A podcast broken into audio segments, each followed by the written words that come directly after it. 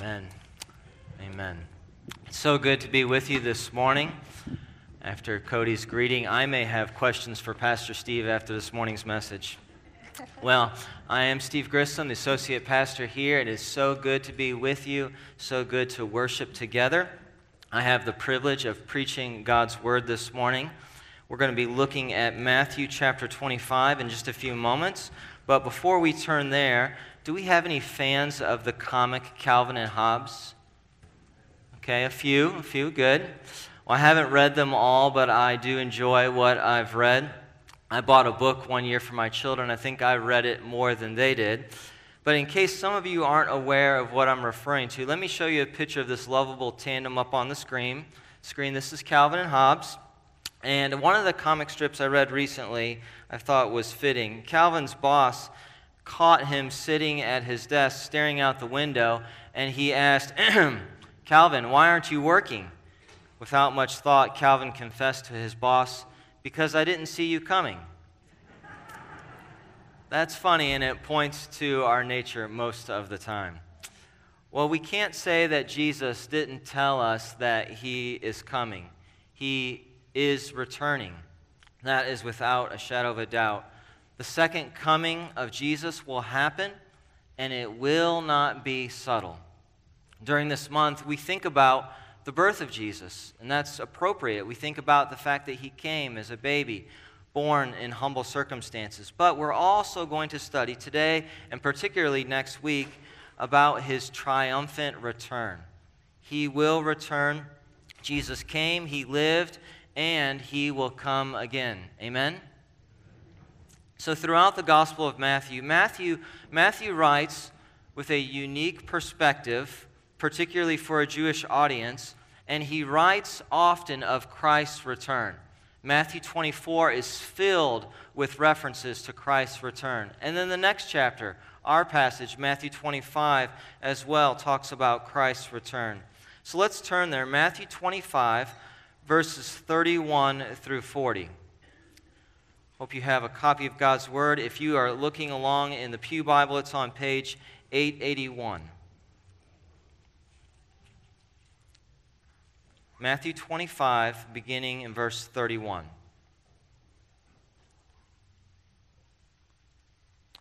When the Son of Man comes in his glory, and all the angels with him, then he will sit on his glorious throne. All the nations will be gathered before him, and he will separate them one from another, just as a shepherd separates the sheep from the goats. He will put the sheep on his right and the goats on the left. Then the king will say to those on his right, Come, you who are blessed by my Father, inherit the kingdom prepared for you from the foundation of the world. For I was hungry, and you gave me something to eat. I was thirsty, and you gave me something to drink. I was a stranger, and you took me in. I was naked, and you clothed me.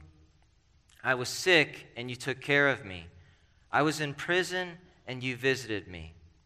Then the righteous will answer him, Lord, when did we see you hungry and feed you, or thirsty and give you something to drink? When did we see you a stranger and take you in? Or without clothes and clothe you? When did we see you sick or in prison and visit you? And the king will answer him, Truly, I tell you, whatever you did for one of the least of these brothers and sisters of mine, you did for me. Amen. Let's pray together. Heavenly Father, we thank you, we praise you for your word. Lord, we thank you that your word is true. These are ancient words, but these are true words.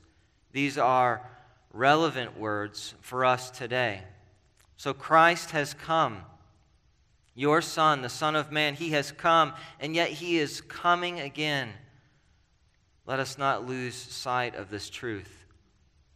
Father, let us be reminded that He will come and all eyes will see Him. It will be unmistakable. He will come in His glory. So, Lord, help us to rejoice in what is yet to come. Our days are sometimes difficult and full of pain, full of loneliness. And Lord, we long for the new heavens and the new earth. So, Lord, we know that this world is not all that there is, that our best life is not today, but it is yet to come. So, Lord, we long for Christ. Holy Spirit, would you remind us of Christ? Remind us of who he is. Remind us of why he came. Remind us of why we are in no longer need of forgiveness if we are in Christ. That there is no shame in Christ that there is freedom, there is forgiveness. And so we thank you for all these things. Point us to Christ this morning. Lord, I pray that people will hear a better sermon, that they will see a great Savior, and they will leave rejoicing that Christ is above all. He is worthy of all praise. We thank you for all these things. It's in Christ's name I pray. Amen. So, this passage is a bit tricky. It's not one that uh, we go to all of the time. It's not one full of bumper stickers that we put on the back of our cars, but it is a great passage. So let's spend some time looking at this passage. Um, as we consider Christ and his judgment, we must keep in mind who Jesus is addressing. I want us to see the main point of this text is that blessing awaits those who follow Jesus by faith. Blessing awaits those who follow Jesus by faith. So, blessing has come, and we're going to see throughout this passage that blessing is found in Christ, that He is bringing blessing. If we look at this passage and the structure as a whole, it's broken down into these sections. So, the Son of Man comes in His glory, there's going to be a separation of sheep and goats, the blessing of the King and the kingdom to come, and then the response of the righteous. And so, that's the breakdown really quickly. But first, verse 31. Let's listen to Jesus as he teaches us. Jesus declares, When the Son of Man comes, this is often a response, a description of who Jesus is. He's the Son of Man. This, we see this in Ezekiel. We see this in Jesus' ministry. He describes himself not only as the Son of God, but as the Son of Man. When he comes in his glory, all the angels with him, he will sit on his glorious throne. So this isn't going to be subtle. This isn't going to be quiet. We're not going to be tiptoeing around. We are going to see Christ returning. So the first thing I want us to see this morning is that Jesus comes to fulfill the prophecies. Now, that's probably not something new to you. You've probably heard that before. But we need to be reminded that there were promises made and that there's promises kept in Christ, that he comes to fulfill the prophecies. There's so many different passages I wanted to refer to. Here, just one this morning from Daniel 7 as Jesus fulfills the prophecies of the Old Testament. Daniel 7 says this Behold, with the clouds of heaven there came one like a Son of Man. He came to the Ancient of Days and was presented before him, and to him, the Son of Man, was given dominion and glory and a kingdom that all peoples, nations, and language should serve him. His dominion is an everlasting dominion which shall not pass away, and his kingdom is one that shall not be destroyed. So, this is from Daniel, hundreds of years ago, many years ago, pointing to Christ who would come and fulfill the prophecies. So, when is Christ returning? We don't know the hour, we don't know the day, but we do know this that the King will return. What happens when he returns? What does the passage say? It says, He will sit on his throne, he will judge the world, he will welcome his sheep into everlasting glory. The passage continues and says that the goats will await fire and judgment. But what else do we see in verse 31? Yes, he returns, but look for a bit of repetition. What is being repeated in verse 31? Glory. So there is a theme here that's being repeated. The Bible uh, helps us to see what the author is trying to emphasize. Repetition should get our attention. This is a natural highlighter being used by the author, and what is being highlighted is the concept of glory. We just sang about the King of glory, the King of kings who is returning. And so there's this concept of glory in verse 31 that he is coming in glory. We are going to see his weight, his power, his significance, his worth, that he is returning in glory. What do we read in the Old Testament? Many things of glory, but in particularly in Isaiah, we read that the whole earth is full of the Lord's glory. In Luke, Luke 2, the glory of the Lord surrounded the shepherds as the angels declared the good news that a Savior was born. The Savior is born in humble and lowly circumstances where only some know the significance of his birth. But now, here in Matthew, it says he comes in his glory. This is unlike the first coming, where only a few hear. Now we see that he comes with power and glory. It's triumphant, it's unmistakable. The text tells us that he sits on his glorious throne. So, this reveals his glory as the triumphant Son of Man. Christ comes in his glory. He reveals his radiance. The weight of his holiness and greatness is set before us as he's about to judge. The King of Kings, the Lord of Lords, comes in his glory, and it says that he is about to judge. We don't have time this morning, but I encourage you to go back and look at Psalm 2 Psalm 2 again is pointing us to the judge who would come. Christ is coming. He's coming to carry out the Father's plan to judge. So Jesus comes to fulfill the prophecies. Second, Jesus comes to judge the peoples. Verses 32 and 33. When you transition from verse 31 to verse 32, it's like that part in the pool when it goes from five feet down to eight feet and you're instantly in over your head. That's where I felt like in uh, verses 32 and 33. So, what, are, what do we see here in this section? Well, in general, this is not a, a parable. It may look like a parable, but it is pointing, it's pointing to teaching by Jesus, and it's pointing to, again, prophecies that will be fulfilled by Christ. In Matthew, just the previous chapter, it says, This good news of the kingdom will be proclaimed in all the world as a testimony to all nations, and then the end will come. So the nations are gathered around the throne. The judgment is about to take place. So, who is gathered around the throne? There are Jews and there are non Jews. There's the Gentiles. They're all gathered around to be judged by Jesus. This was predicted. Now all must stand before King Jesus. The nations are gathered.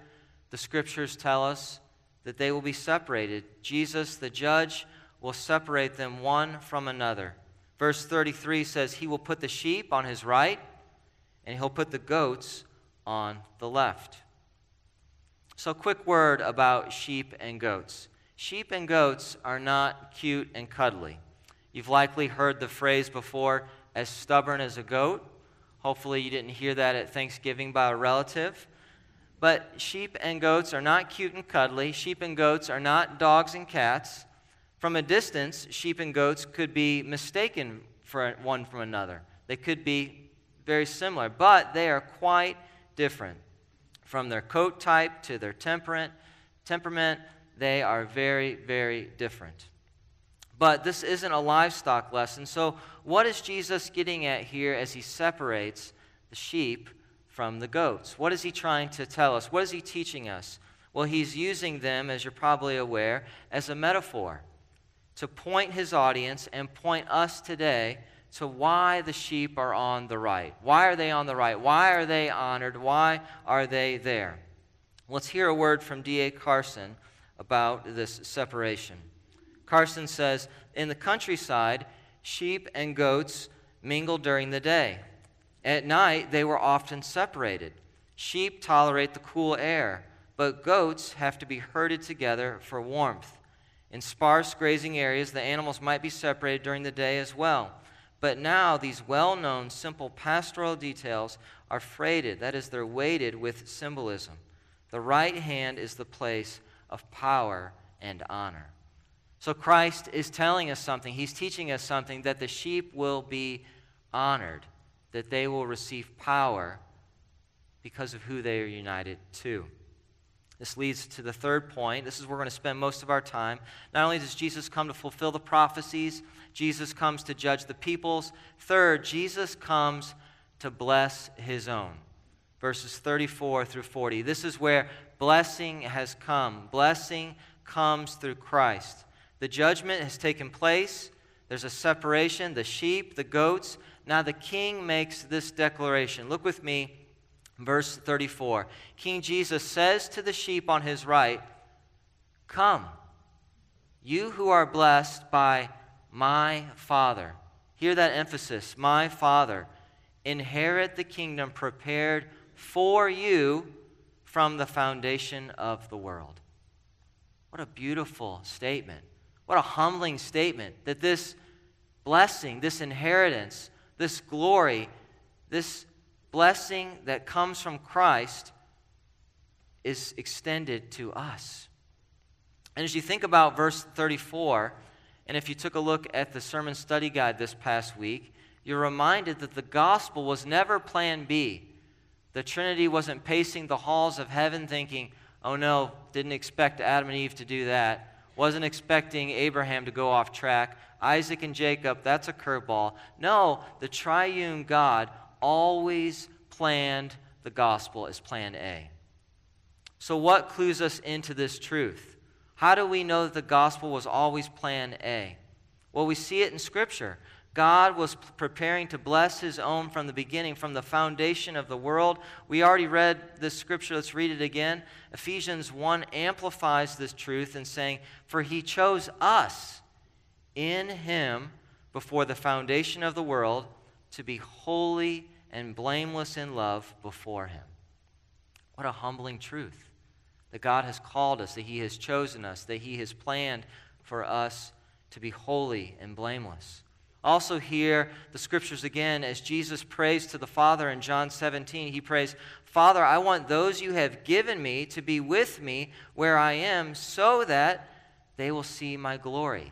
Again, the theme of glory, which you have given me because you loved me before the world's foundation. So we see blessing is coming. Blessing is coming because of Christ. So God chose us and he planned to blessing, bless us. But what does this blessing include? Sometimes blessing and blessed and the hashtag blessed life can be thrown around like yard signs during election season. It can be a bit much. So if you search Instagram, being blessed might look like toned bodies, smiley babies, and the perfect cup of coffee. But those who are blessed, according to Jesus, are those who listen to his own words from earlier in Matthew. These are those who are blessed, those who are poor in spirit, for the kingdom of heaven is theirs. Those who mourn, for they will be comforted. Those who are humble, for they will inherit the earth. Those who hunger and thirst for righteousness, for they will be filled. Blessed are those who are persecuted because of righteousness, again, for the kingdom of heaven is theirs. So we see a theme even in Matthew 5, here in Matthew 25, that the kingdom of heaven comes to those who are united to Christ. So this brings comfort, this brings encouragement for the grieving widow for the single faithful father, for those who long for the debilitating pain to cease, for those who are enduring persecution at the hands of others. All of these groups have one thing in common as they walk by faith, trusting in Christ. What do they all have in common? They seek the kingdom. And Jesus says the kingdom is theirs. Listen again to verse 34. We can't read it enough. Jesus declares this royal invitation to his children. Then the king will say to those on his right, Come, you who are blessed by my Father, inherit the kingdom prepared for you from the foundation of the world. This is a royal declaration. This is a beautiful invitation. From the earliest of disciples who heard the words, Come, follow me to us today when we hear the words, Come, follow me, to even now as we hear the words, Come, enjoy with me. And for us to see what has been prepared by the Father. What a beautiful invitation to rejoice in. Those who are blessed have been shown grace by the Father. We are blessed in that the heavenly inheritance awaits because of our special relationship to Christ. A heavenly inheritance that surpasses all that we could imagine awaits those united to Christ. This glorious inheritance, the kingdom, reveals the Father's heart. Christ the King ushers in the kingdom, and blessing has come to you, not because of our deeds, but because of what Christ has accomplished. It's because of what he has done. It's not because of all of our knowledge, not because of what we know, it's but because of who we know. It's because of Christ. As I think about the kingdom, and as I learn about the kingdom, and as I long for the kingdom, I find Graham Goldsworthy particularly helpful. I was thinking about it. Have I shared this quote before? Probably have, but it's worth sharing again. Graham Goldsworthy says this The pattern of the kingdom is God's people in God's place under God's rule. It's God's people in God's place under God's rule. Christ is accomplishing what God has planned.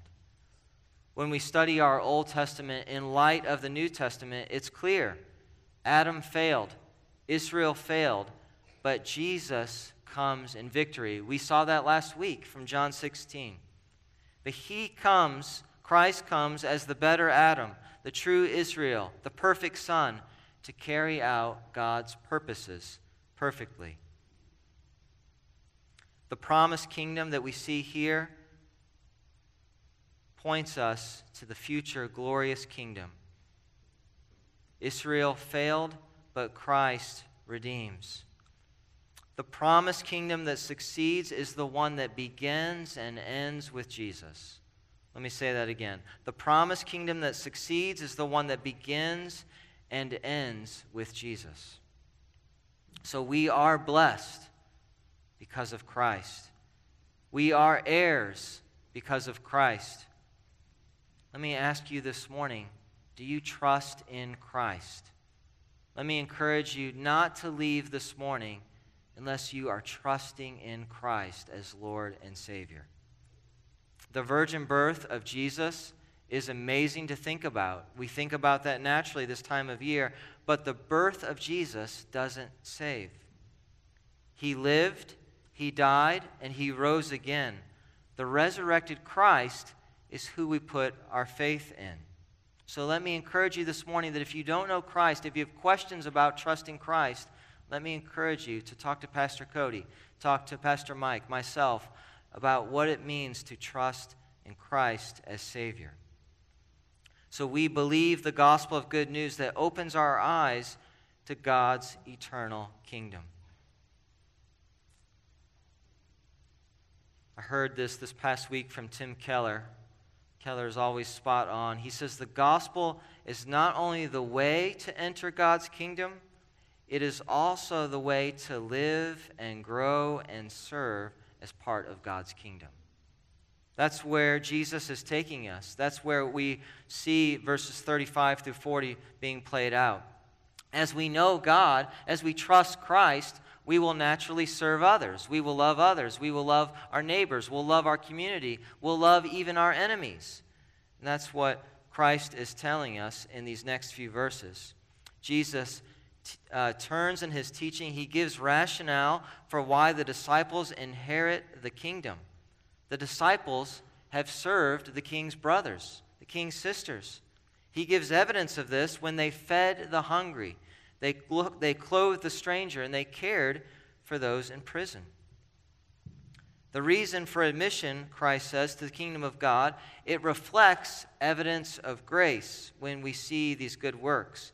This is not cause for earning salvation, but this reflects evidence of God's grace.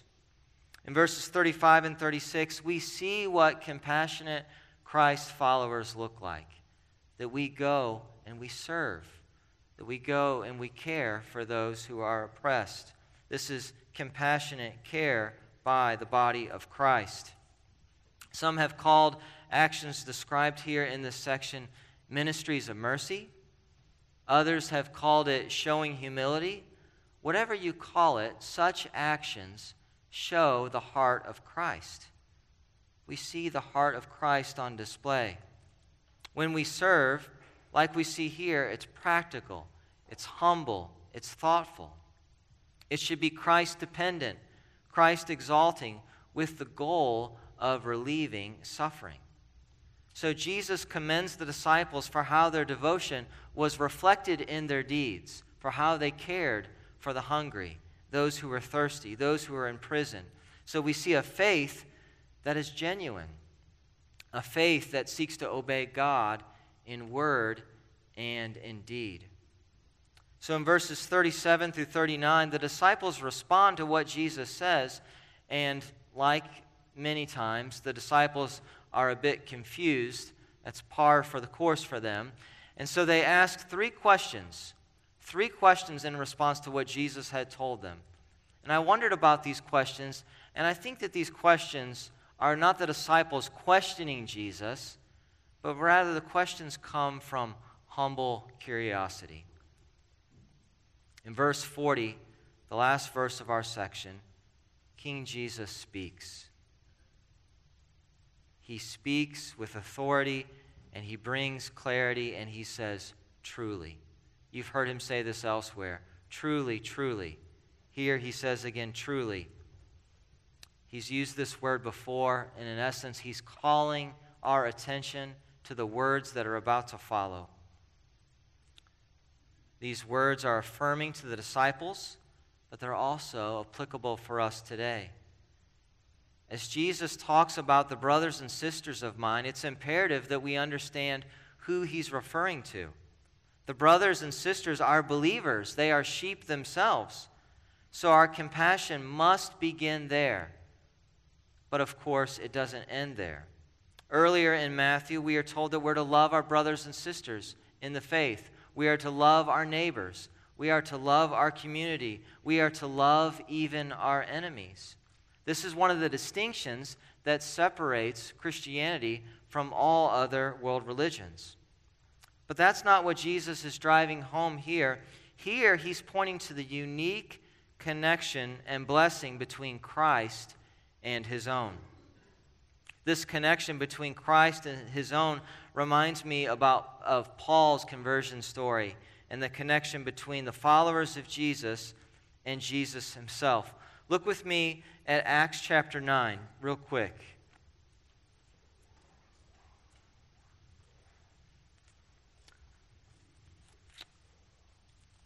Kevin's going to preach on this passage in a few weeks. I don't want to steal too much of his thunder, but look with me at the first five verses of Acts 9.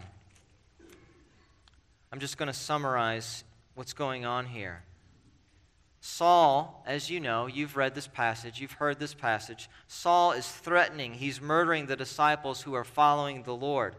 He went out of his way to persecute and imprison those who follow Christ. Then in Acts 9 3, we read this Everything changes as a light from heaven flashed around Saul. He falls to the ground. He hears a voice saying, Saul, Saul, why are you persecuting me? Saul responds, who are you, Lord? Then the voice from heaven declares, I am Jesus, the one you are persecuting. This is amazing. This is astonishing on several different levels of what we see between Christ and his followers. I want us to see the connection there between Saul, who is persecuting the believers, and he says, You are persecuting me, Christ himself. So there's a connection there in Acts 9, but there's also a connection here in Matthew 25. Not in terms of oppressing followers, but in blessing those united to Christ. Blessing has come. Blessing has come when we are united to Christ by faith. The glorious inheritance that was planned from the foundation of the world has come, and it is coming so that is why we love Christ. That is why we serve others. I wanted to end with a few points of application. As we think about verse 40, one more time, it brings me comfort, it brings me joy. Verse 40 shouldn't alarm us, it should remind us that as evidence of grace, God's grace in our lives, we will serve others, we will love others. And so I want us to see a few points of application. That when you are showing compassion, you are showing compassion and honor to Christ Himself. This isn't just about loving others, feeding others, helping those in prison, but we are showing honor to Christ Himself. When you think about showing compassion, no, it is hard, especially during days and seasons of suffering. It's not always easy. I know you know this to show compassion, especially when you are going through prolonged seasons of suffering. I know many of you could teach me, most of you could teach me a lot about what it means to go through suffering. You could teach about what the Lord has taught you going through suffering. But know this you do not suffer alone. Our God hears you, He sees your pain. So during those seasons of suffering, think upon our Savior. He came, born in humble circumstances, and He lived not as one applauded, but one who was despised. He was rejected by mankind, a man of suffering and familiar with pain. What as Isaiah said, people hid their faces from him. He was despised and overlooked, yet even he showed compassion on the distressed and the dejected. Number three, you never know how the compassion, compassion you show will p- impact others in seeing Christ. We don't do it for this reason, but as we show Christ to others, may they see Christ in us and may they glorify our great God. And number four, when you're showing compassion, God sees your work and blessing will come. God sees your work and blessing will come. Hebrews 6 complements this truth. It says, God is not unjust. He will not forget your work and the love that you have shown him, as you have helped his people and continue to help him. Continue to help them. So know those, those truths. I hope they bring you comfort and joy in following Christ. So know this as we close King Jesus is coming to town, blessing and honor for sheep near and far, blessing that surpasses a shooting star. The King has come and is coming again. Until then, we await the kingdom where kingdom hope lives without end. Let's pray. Gracious Heavenly Father, we thank you and we praise you for your word. Lord, remind us that the King is coming. Remind us that he is coming with blessing for his own. Lord, we thank you and we praise you for these truths. Lord, I pray that we will see Christ again in your word. Help us to rejoice in these truths, to see blessing has come for the people of God. And Lord, I pray that this will fill our hearts to not only love you, but to love one another. As we walk by faith, as we proclaim these truths, as we stir one another towards love and good deeds, we thank you. We thank you, Jesus, for coming and for rescuing us from our sin. Lord, we praise you for this time together as we've studied your word. May you sanctify your people. May you make us more like Christ in the days ahead. Help us to rejoice in the truth that not only Christ has come as a baby, but he is coming again in glory. To the glory of God alone, we pray. Amen.